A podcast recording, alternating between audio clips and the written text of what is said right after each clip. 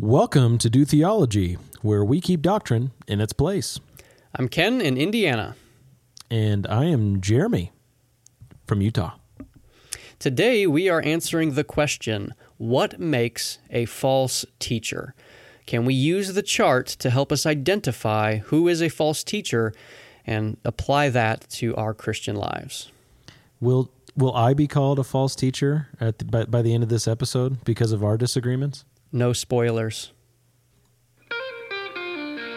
Neither Bethel nor Hillsong meet the biblical definition of a true church. Did you know that Jesus was born again? Is his view heretical? If it isn't, then there's no such thing as heresy.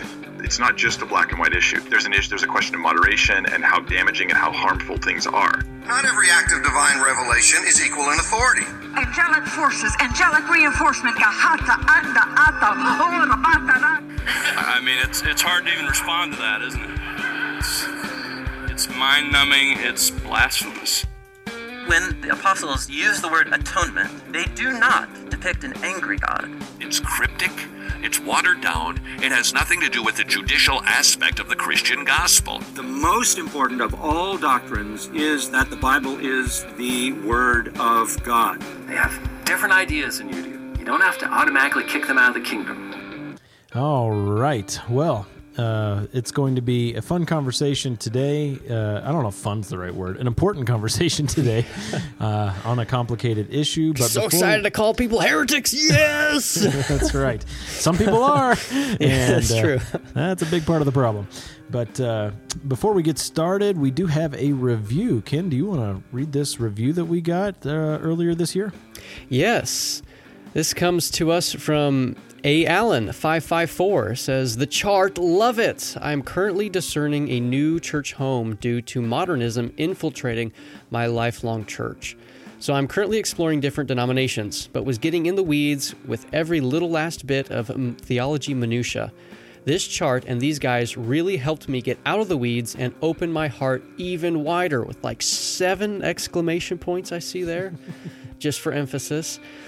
I really think the chart can help all Christians really practice g- good, sound ecumenism, not a false kumbaya ecumenism. Praise be to God.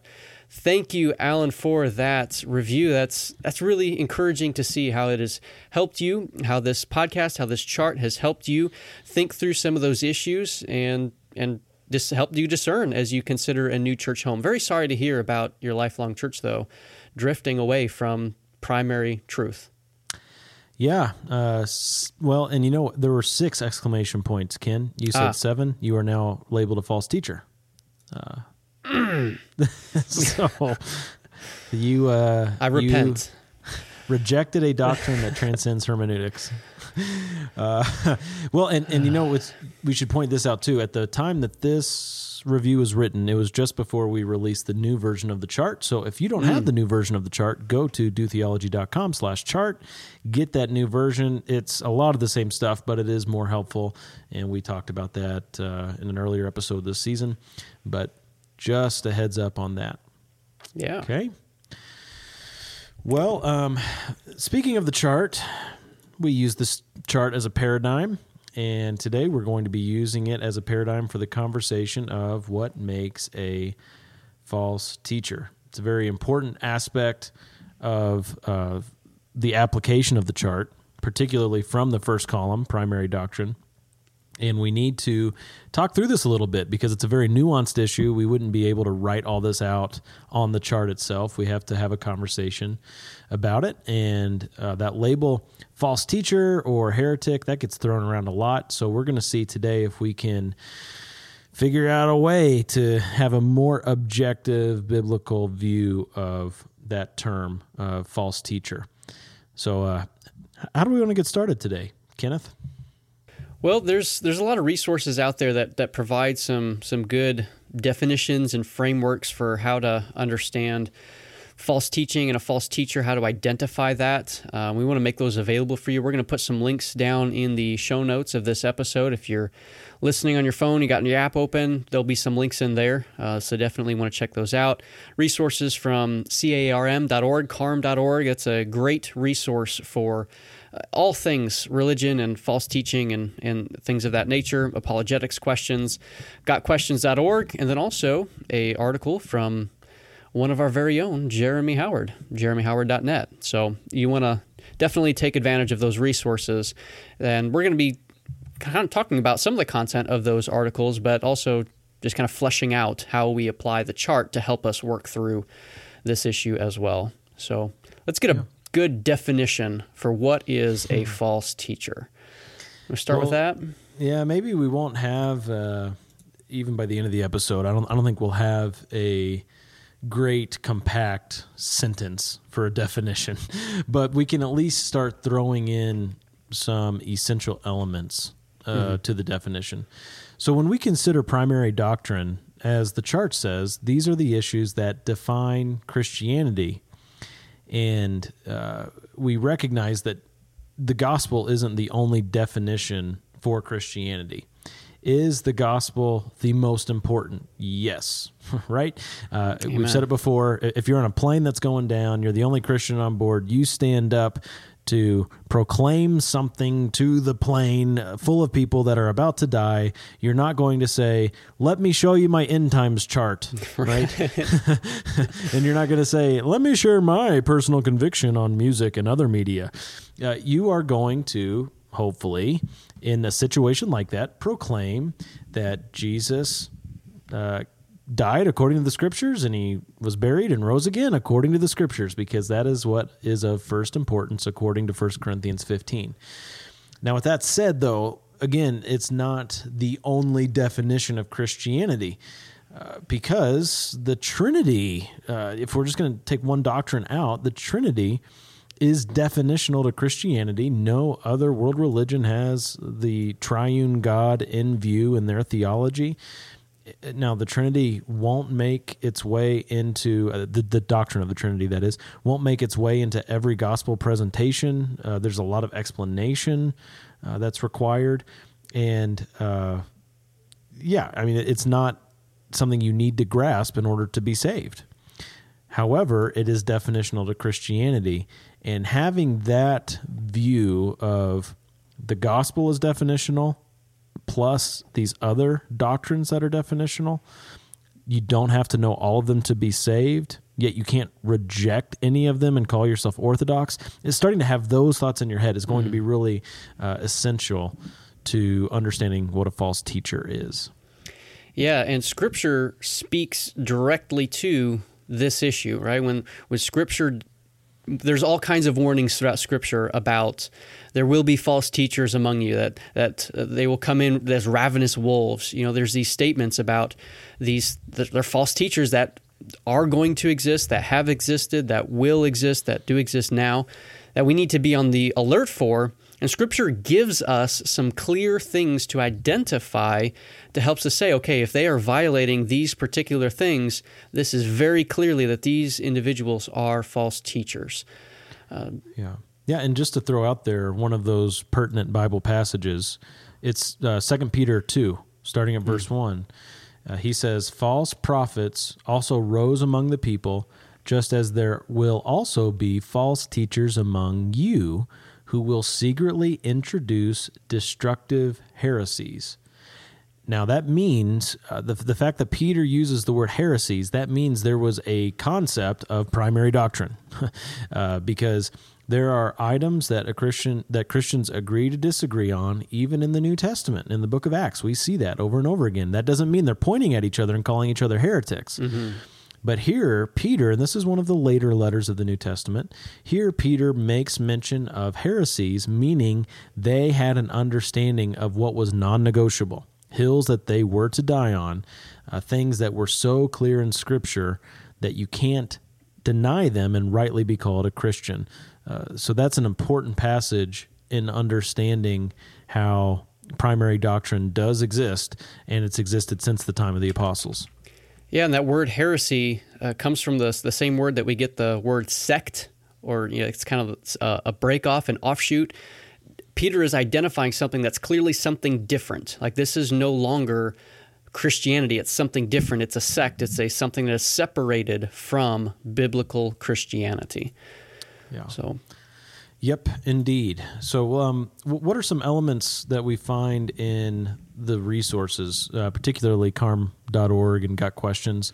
Uh, what are some elements that we find in there as we start to get a clearer picture of what makes a false teacher? I think the, the most fundamental issue is is a denial of the gospel, right? The denial of the fundamental truths of Christianity that if you reject these things that are that are essential to the gospel, that you are a false teacher. If you deny that mankind is law is fallen, is sinful, if you deny that Jesus Christ is divine, that he is God in human flesh, if you deny that he is the Christ, if you deny that that he came physically to earth and died on the cross for the sins of mankind, if you deny that he rose again from the dead, you are a false teacher and there is uh, scripture makes that abundantly clear that the issues that are central to the gospel are markers of a false teacher. Galatians chapter 1 verse 9 says, "As we have said before, so I say again, if anyone is preaching to you a gospel contrary to the one you have received,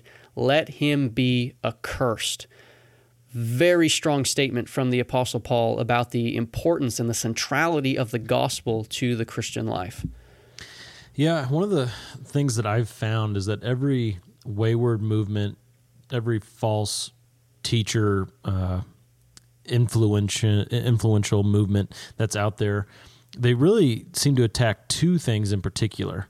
Um, right now, I, I, think historically there have been a wide variety of things that have been attacked, but right, it seems like right now, at least for the last couple hundred years in America specifically, there are two things. One is the unique nature of Christ, which mm. we have on the the chart as one of the elements of the gospel message.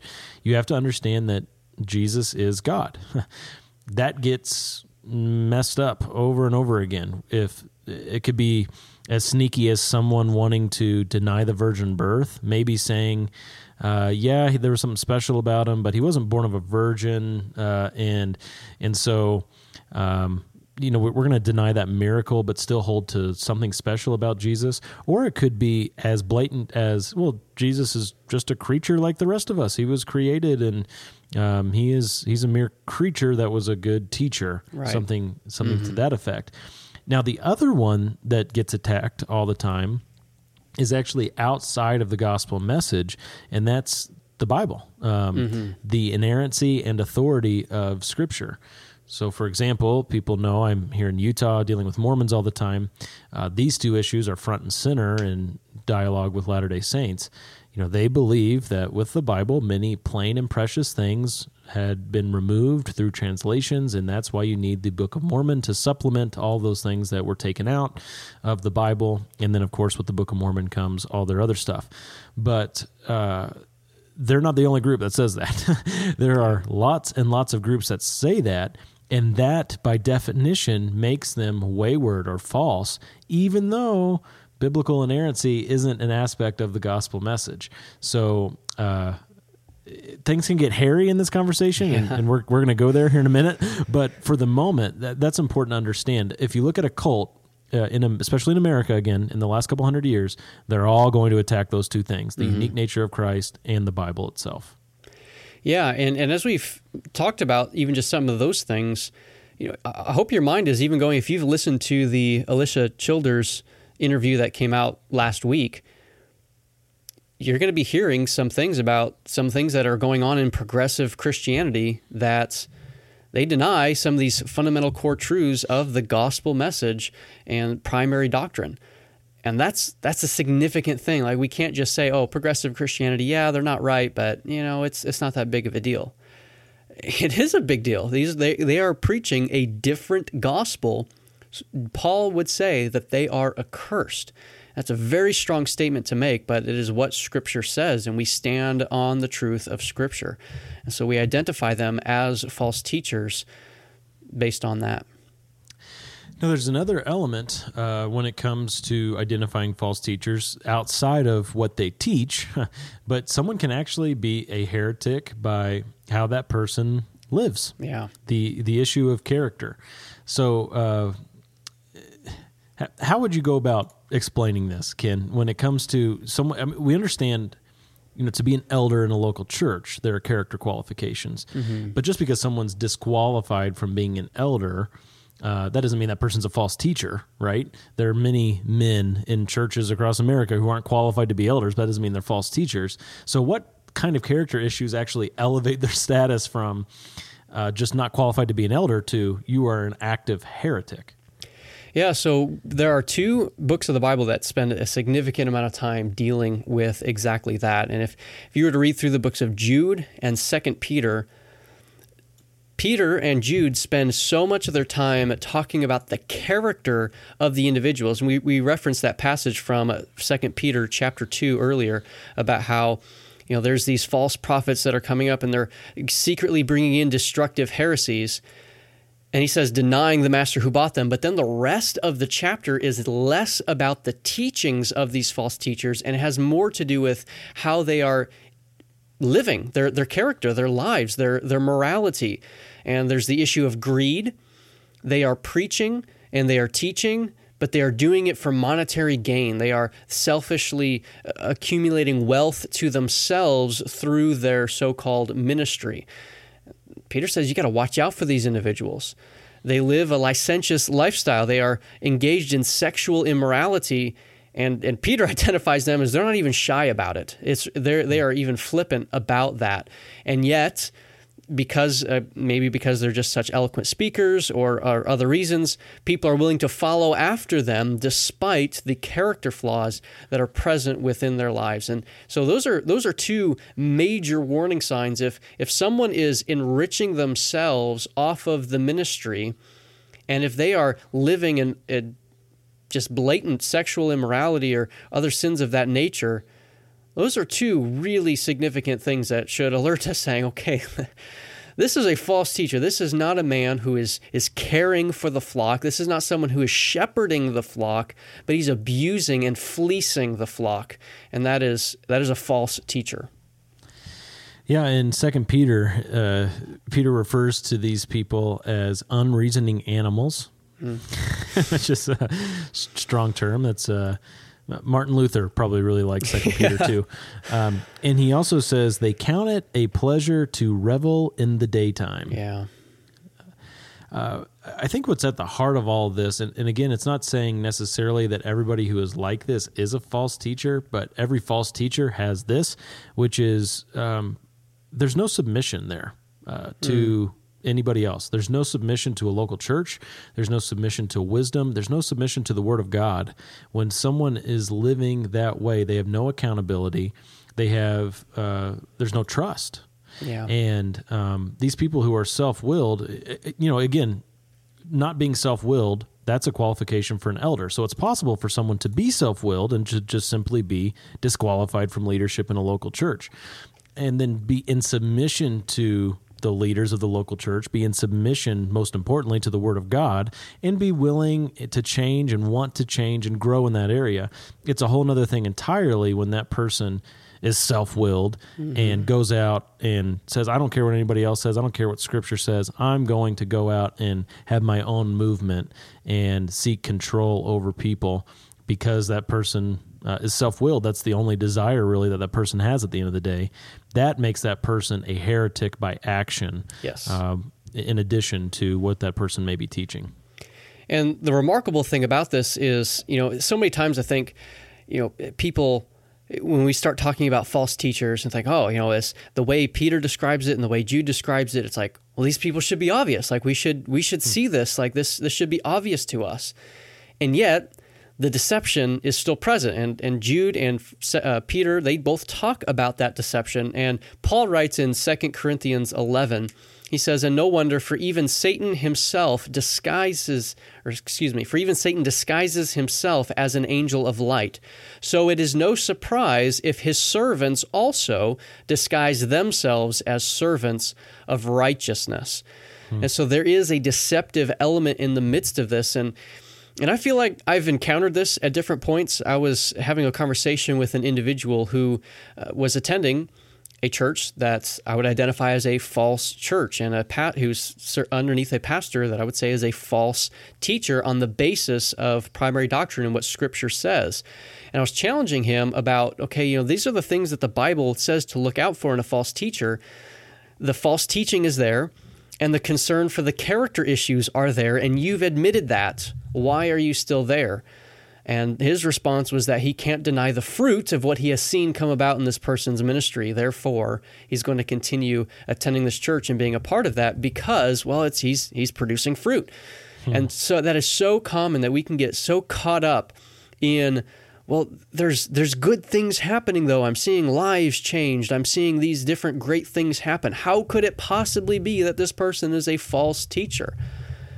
Because of deception because that deceptive reality is there and we are called to not examine the the results of someone's ministry as if that is the only qualification that scripture gives no scripture gives so much more qualifications and things to look at and doctrine is one of those things and this man failed that test and character is another one of those things and that man was failing that test as well but it was not enough to convince this individual to leave that church because of deception. So we need to be on the alert. We need to watch out for these things. These these are things that we have to be. That's as, uh, as that's why Scripture commands us to be alert because these things are so deceptive. Yeah, absolutely. Deception is the word. Um, you know, earlier in that same chapter, Second Corinthians 11, where Paul is talking about Satan disguising himself as an angel of light, and he says that he fears for them that they would mm-hmm. they might be deceived like Eve and be led astray from the simplicity and purity of devotion to Christ. Um, so yeah, I mean it's something all of us have to be aware of. None of us are exempt. None of us is exempt. None of us are exempt. I need my wife here to tell me which one is right. I always, I always mess that up. Um, we're not exempt from from that sort of deception. We have to be on the alert and when you think about uh, the church in Ephesus, Revelation chapter two, mm. where you know the the famous line, "You've lost your first love." Uh, it says that the Jesus speaking to this church, "I know your deeds and your toil and your perseverance, and that you cannot tolerate evil men." And you put to the test those who call themselves apostles, and they are not, and you found them to be false. Okay, good for them. They've called out uh, these false teachers. And you have had perseverance and have endured for my name's sake and have not grown weary. Amen. But I have this against you that you have left your first love. Mm. So by on paper when it comes to spotting out false teachers, doctrinally they were spot on. But this whole how we live our lives and our simple pure devotion to Christ they had lost. And that's a different type of false teacher, but still a false teacher. Someone who might look good on paper, but with his life is rejecting his savior. And this is this is so dangerous for for the false teachers right? The you know Jesus talks about how it would be better if a millstone was hung around your neck and you drown in the ocean than to lead one of God's little ones astray. And so it is it is it is a frightening thing to consider that you know, you know, from from our standpoint, we were like, oh, we've got this doctrine chart. You know, we're we, are we are all squared away on this. We're good to go. We're but dispensationalists you, like Jesus, right? but if we don't watch ourselves, you derailed a serious point, man. yeah. No, but in all seriousness, the, the point of of keeping watch over our own character is critical in the midst of this. And when we fail on the point of character, how many people have abandoned the faith and left the church because they felt betrayed and let down yeah. by a moral failing of someone that they revered? You know that that is such a significant thing that that the people leaders who fail in that way have to give an account to God not only for their own actions but for the impact that it had upon God's church. And that is a mm-hmm. frightening reality. Absolutely. So now, um, thinking, uh, I, I, hope we're all on the same page with this. I mean, if you have any questions, feel free to email us at show at dotheology.com. Um, we would love to explore this more if, if needed, but hopefully we're all on the same page with more moral failings or just living your life as someone who has no regard for the Word of God or the counsel of God's people. That also makes you a false teacher. I, th- I think we can all grasp that. But now, getting back to the doctrine aspect on paper, what what can you disagree with and still be orthodox? What what where's the line on okay if you if you cross that doctrinally now you're officially a heretic can we start to nail that down a little bit uh, what, what do you think this is where things begin to get a little more difficult doesn't it? It's, yeah, i'd say um, a lot of it difficult. Understatement of the year. Yeah, so we've got you know as as we've defined things in this chart, you know we've we have stressed the issue of hermeneutics and how the primary doctrines are things that transcend hermeneutics. And so often when people approach, you know, dividing things into primary and secondary, the natural inclination is to make the dividing line a, a point of salvation, right? Where so whether whether you listen to James White or not determines whether you're saved. Basically. The dividing line. the dividing line. That's right. anyway. and so uh, we're not trying to, to, to make that that kind of delineation. And this is something that you know, as, as we wrestle with this this topic of of heretics and heresy and salvation, in our first episode of this season, um, when we I guess it's the first episode of, of Jeremy and I talking, not one of our interviews, uh, when we talked about the issue of primary doctrine and what that means. One distinction that I think maybe we failed to bring out is that we are not saying that necessarily these issues impact your and this is where things get so tricky to start trying to articulate it these things absolutely can have an impact upon your personal salvation, especially the matters of the gospel. You deny gospel things, yes, I am going to question the, the reality of your salvation. But there are elements within primary doctrine, even though these things transcend hermeneutics, may or may not necessarily impact your justification before God. And, only God knows that. And only God knows that, and that's where things get hairy. Now we so we can say someone who rejects the gospel message at any level, all those things that are essential to the gospel message, anybody who rejects that, we can say you are going to hell. Yes. Uh, it, we, we don't say only God knows. We say God has allowed his people to know through through his word, through his revelation to us. He has allowed us to know that those who deny Jesus as Lord, those who who do not confess their sins and ask for forgiveness on the merits of Christ alone, we know that those mm-hmm. people are not going to heaven that's why evangelism exists, right? Right. Yeah. Because we we have a calling. It is necessary that we go out and share the gospel because objectively they are not going to heaven. And that's again that's we and that statement stands on the objective teaching of Scripture, as Paul says in Galatians. We reference that passage. Let him be accursed if anyone has a different gospel. John in First John chapter two says, if anyone denies that Jesus is the Christ, that's the spirit of the Antichrist, right? That's mm-hmm. that's a big deal. So yes but not only the gospel message elements are objective in Scripture. We have other doctrines that are objectively true in Scripture that transcend our Bible study methods, that transcend our interpretive framework, like the Trinity. Mm-hmm. All right, uh, the the fact that uh, God is one, that God is three, and that all three are God, Father, Son, and Holy Spirit on their own, one hundred percent God. That is clear in Scripture.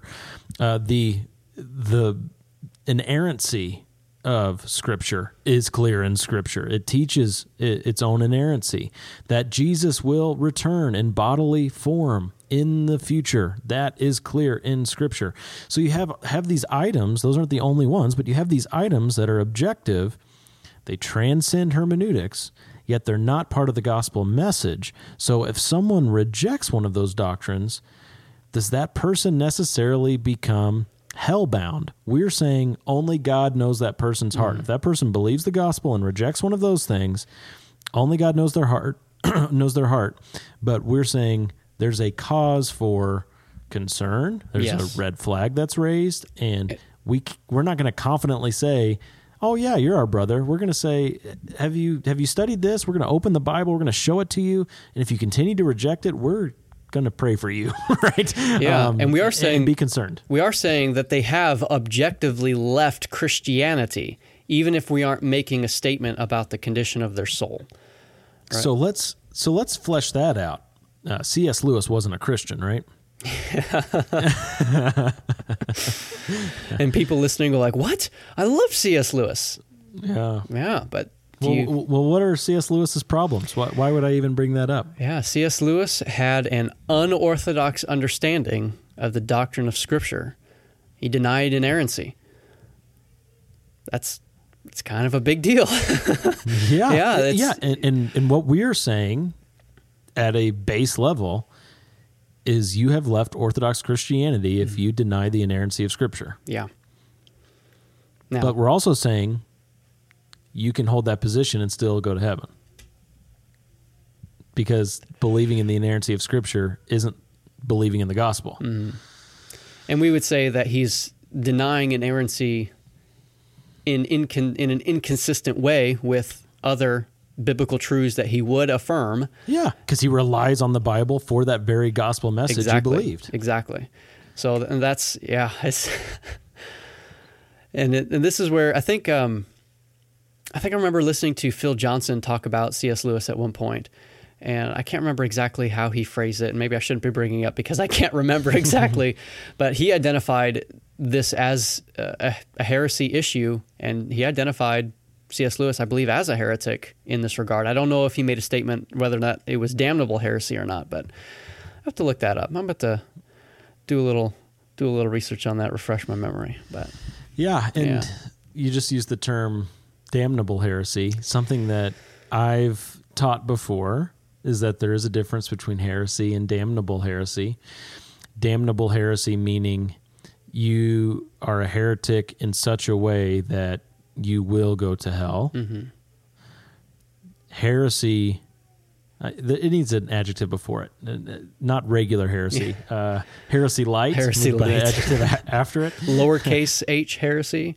Yeah, there you go. Um, it would be someone for like C.S. Lewis, who obviously was a believer in the gospel. Mm-hmm.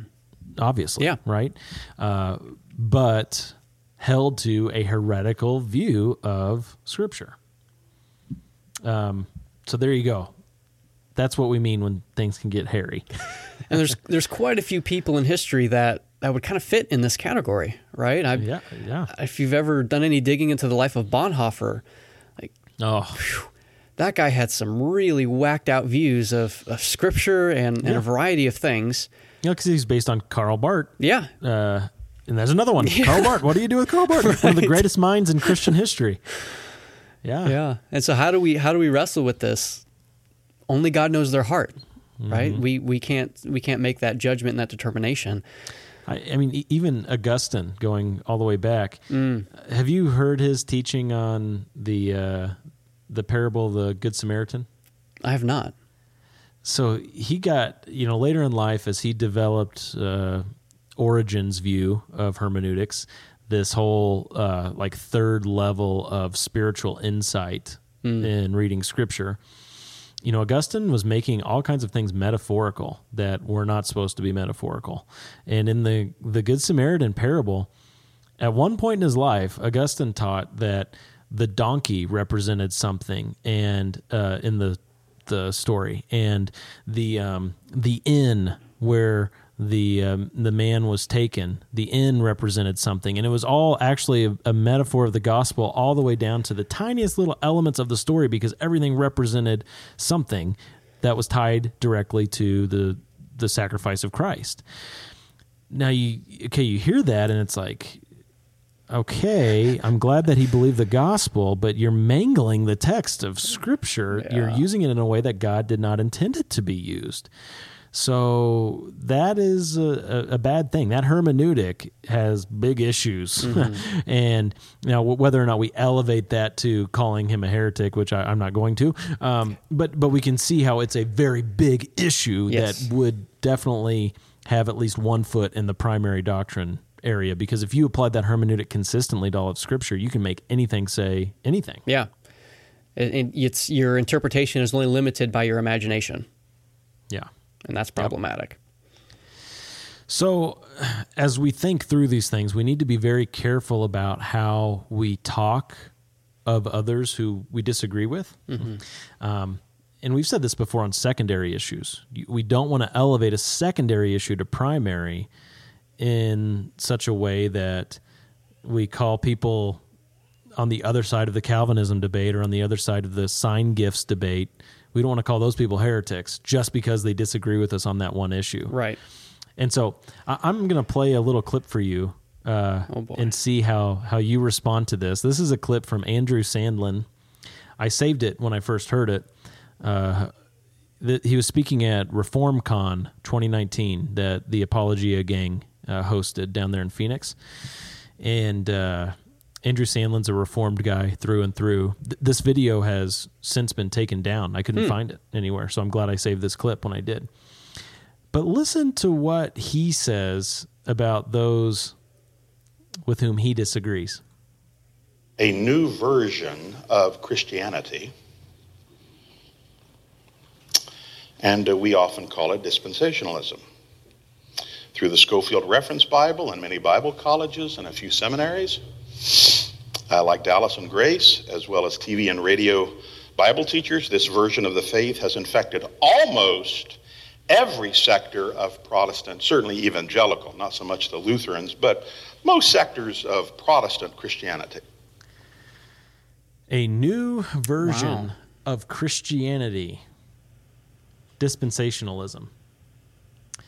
Uh, that pretty much is him saying dispensationalists are false teachers, right? It sure sounds like it. Yeah, that is. I had not heard that before. So wow, that is um. Big talk, big talk. yeah. So so how how should we talk uh, about those with whom we disagree? When at what point should we feel comfortable calling someone a false teacher? Um, should we? How reserved should we be in using this type of language? Well, I definitely, you know, it, where Scripture identifies things clearly, I'm having no no qualms about identifying people who violate the gospel, violate the nature of Christ. Those things that Scripture speaks very clearly to. No qualms about identifying them as false teachers, individuals who are living lives for their own selfish gain, living lives of hypocrisy or sexual immorality of different kinds.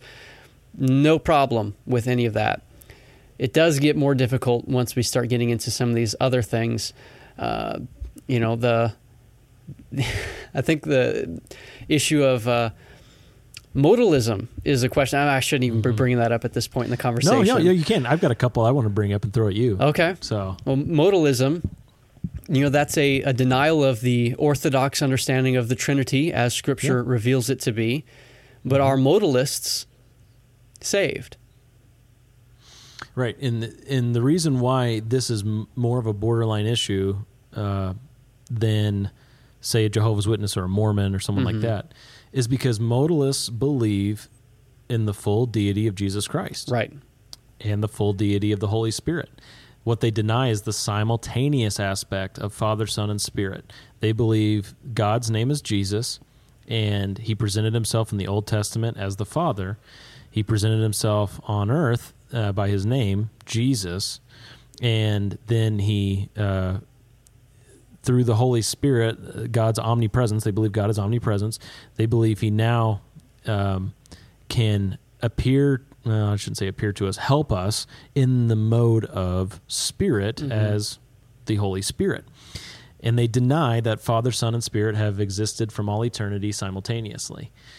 So, uh, believing in the full deity of each person is key. It's huge. Yeah.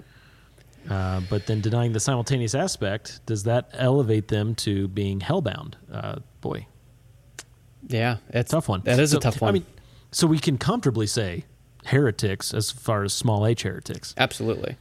But damnable, damnable heretics. It may depend. I th- I It, think- it may yeah, depend. It may depend. I mean, in the vast majority of cases, it does seem like they don't understand the gospel. It, this view goes hand in hand with baptismal regeneration, believing you have to be baptized in order to go to heaven. Right.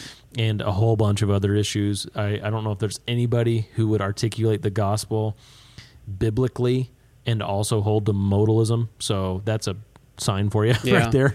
Um, but there could be but cases where someone is just simply uninformed. Where conceivably, oh, Yeah. oh, absolutely, Yeah. and, and that is, and that's key. And we'll come back to that in a minute with my dome illustration. Right. But um, to throw a couple other borderline issues at you, uh, are you comfortable saying that people who believe you can lose your salvation are heretics? Hmm. I've had this one asked uh, of me before when I've sent the chart along and it's not on there anywhere. Right. Whether whether once saved always saved or whatever isn't on there. Uh, if you're a good Calvinist, perseverance of the saints. Um, yeah, we don't have it on the chart because where do you put that one? that is a tough one, really, because Yeah. because there there are certainly implications that come with that doctrine that yeah do violate the primary doctrine issues for sure. Yes. But most people, I think, that hold to that doctrine probably would deny those implications.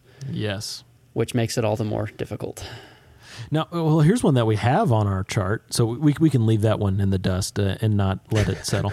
uh, one that we have on our chart is gender roles. So, egalitarians, those people who believe women can be pastors, um, heretics. Certainly, small h heretics, and then the big H, the the damnable heresy part. I think we talked about this with um, with Toby Sumpter a little bit back in season two, and uh, he referenced this a little bit about how uh, it- it's certainly one of those slippery slope doctrines that Yeah. it usually doesn't come along all by itself because in order to arrive at an egalitarian position, you also f- begin to fudge with the doctrines of biblical inerrancy and authority and different and that leads to other distortions along the way that eventually you are going to distort gospel issues that do lead to damnable heresy. But in germ form, Yeah, it's a lot harder to say. Yeah, I mean, think of your average layperson just going to a church that has, uh, and this is huge right now. There are lots of people who are involved in churches where husband and wife, but they're called pastors. Our lead pastors, uh, Ted and Karen Smith, you know, um, okay, that is not right. That is a rejection of a doctrine that transcends hermeneutics. But then you've got your average layperson who was raised in a Baptist church, finds himself in a in a bigger city. This church has a great youth program and a good band, and he's going there, and uh, you know he's a Christian who's got his priorities messed up, right? Yeah. Uh, man, I, I don't know. It, it's tough stuff.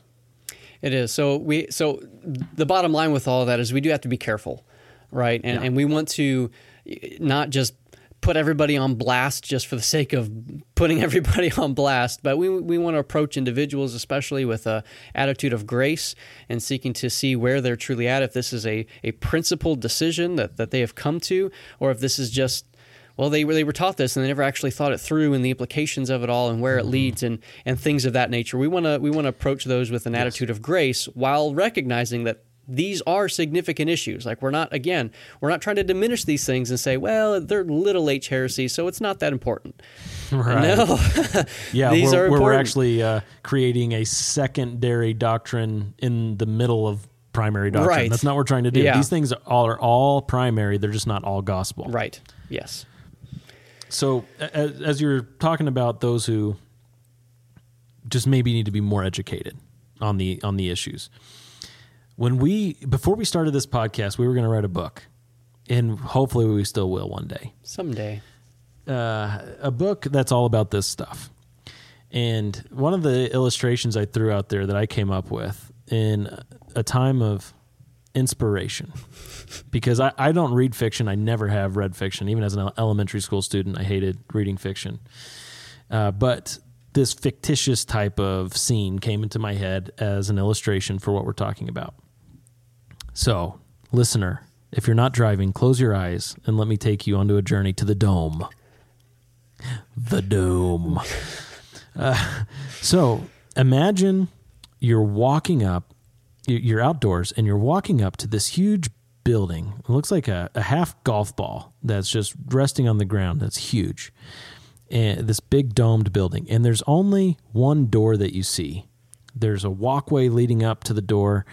And on that door that enters into the dome is inscribed the gospel. And you've got you know John 14, 6 written on there. I'm the way, the truth, and the life. And Romans 10, 9 and 10. If you confess with your mouth that Jesus is Lord and believe in your heart that God raised him from the dead, you will be saved. Uh, you've got the simplicity of the gospel message, understanding that you're a sinner, that Jesus is your Savior, and you can be justified by faith alone. And you believe and you enter into the building. You have now been saved and become a member of the capital B body of Christ that is all over the world.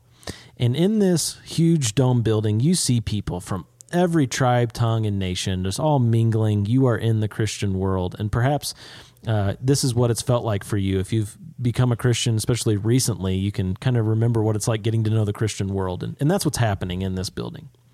But then once you're in there, it's very well lit. Uh, it's a very well lit uh, room.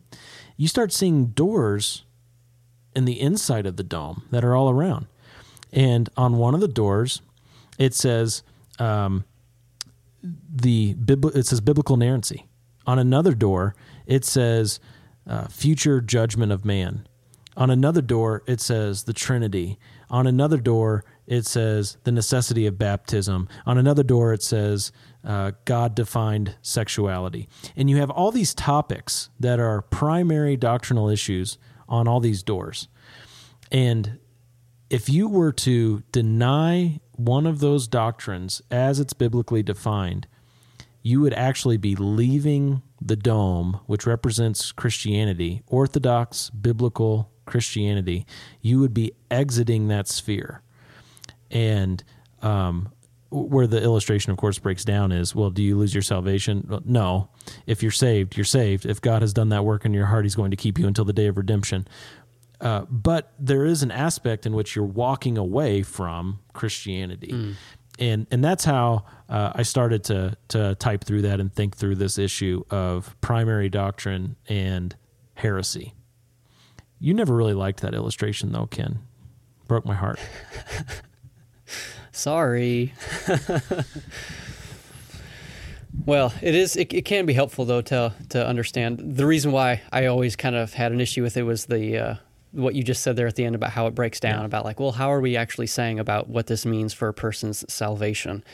So, no, and there's a back yeah. door to the whole building that some people sneak into who become a part of the church who never really entered through that gospel door. Hmm. There you go. That's that fixes the illustration. but does uh, it though? well, but we know First John they yes. went out from us because they never were of us, yes. right? Mm-hmm. So um, that yeah, maybe I should develop that illustration more. Yeah, we can explore that. That'd be good.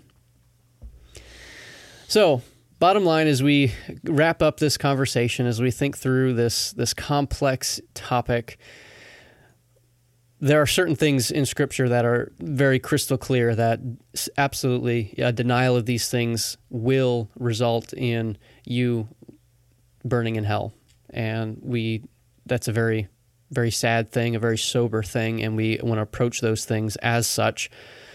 And there are a variety of, of other doctrines that are key primary doctrines. They are found, foundational, they are fundamental, they are definitional to the Christian faith. The denial of those things may or may not be bellwethers of your genuine belief in Christ. I like that word, huh? Bellwethers. Look at look at you breaking out the dictionary. Yeah. I'm digging deep in my vocabulary for that one. so when we when we see someone who is erring on these issues, again, only God knows people's hearts.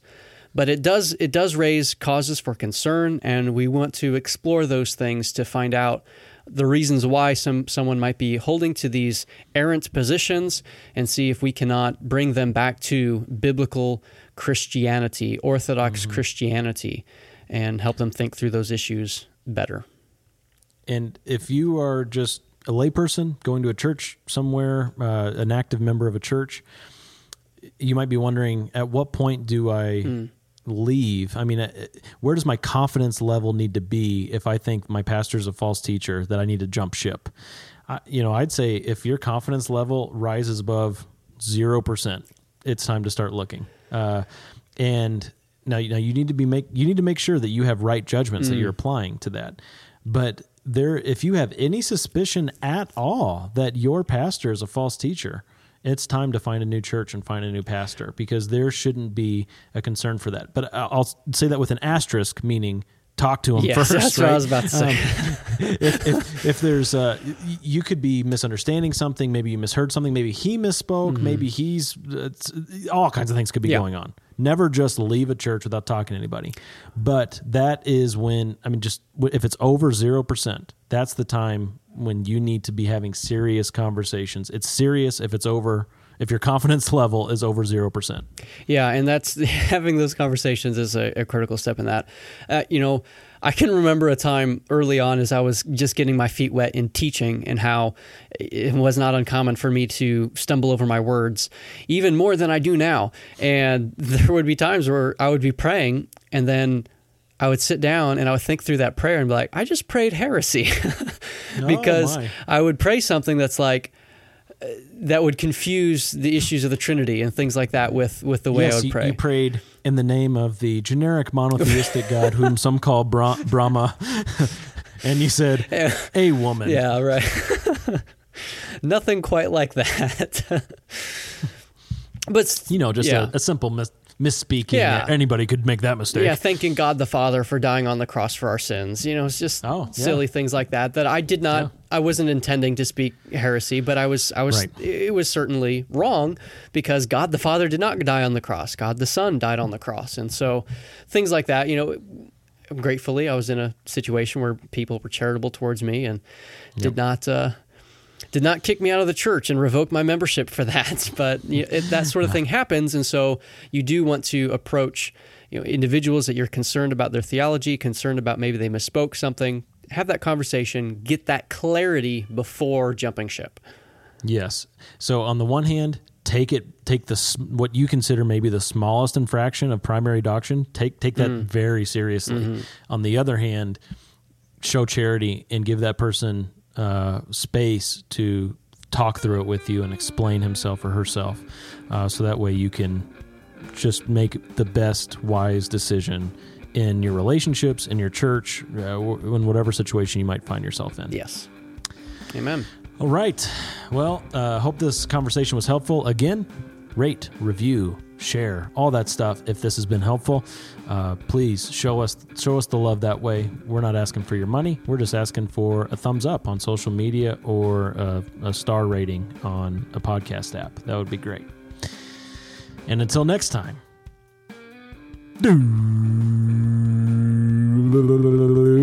Theology.